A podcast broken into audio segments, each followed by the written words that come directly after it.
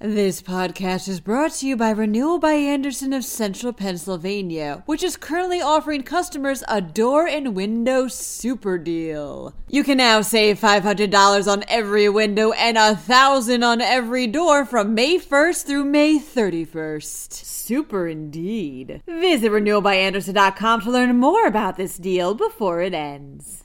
A salmonella outbreak has been traced back to pet turtles sold by street vendors. Meanwhile, more restaurants are ordered to close over COVID 19 mitigation orders. Several highway spots in the state have been deemed the worst when it comes to truck bottlenecking. And the Mars rover actually held a secret message. I'm Claudia DeMiro, and you're listening to Today in PA.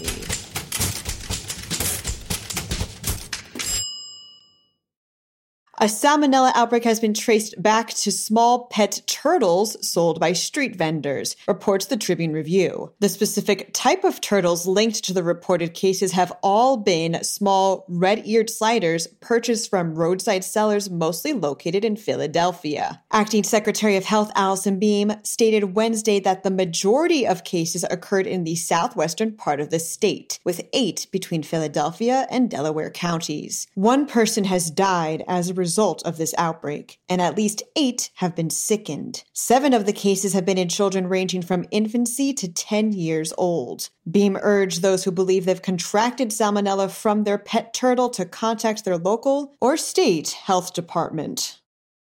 Four more restaurants were given closure notices for failing to comply with COVID 19 mitigation orders, reports Penn Live. The Pennsylvania Department of Agriculture conducted 486 inspections last week alone, specifically to ensure that all establishments are enforcing mask wearing mandates and keeping indoor dining capacities at 50%. The Department of Health is currently suing over 50 restaurants for consistently defying these mitigation orders. Spoke spokeswoman for the Department of Agriculture, Shannon Powers, told Penn Live that establishments found in noncompliance have the chance to fix things on the spot, but many remain unwilling to do so.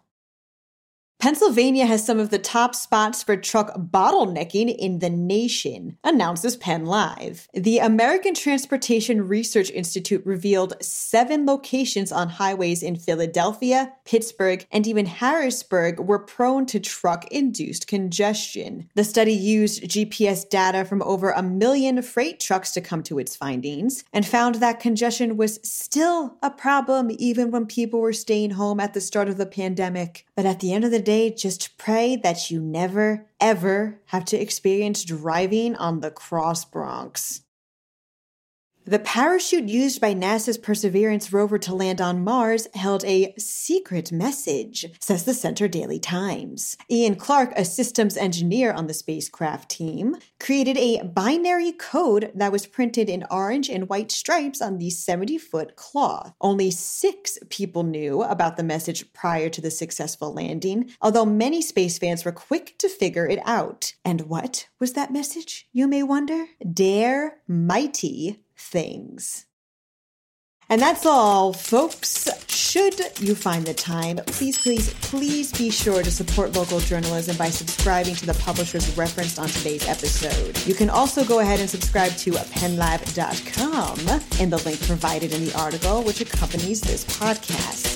Thank you very kindly in advance. I'm Claudia DeMiro, and I'll talk to you again tomorrow for another episode of Today in PA.